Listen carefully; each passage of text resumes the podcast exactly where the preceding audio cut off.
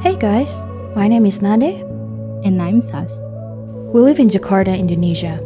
We become friends because we're both in the same fandom and citizen, specifically JaFam. Our passion in radio led us to this idea of making a podcast inspired by our one and only Jenny Sub. Johnny is famous for having his own vlog called Johnny's Communication Center, so we thought, why not make a JaFam Communication Center? As a fan, we are always so grateful by the amount of love and hard work given to us by NCT in the form of amazing contents and good music.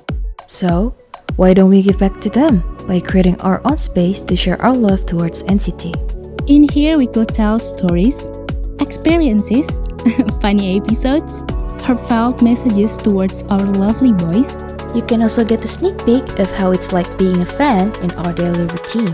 so who's down for the ride? Come join us!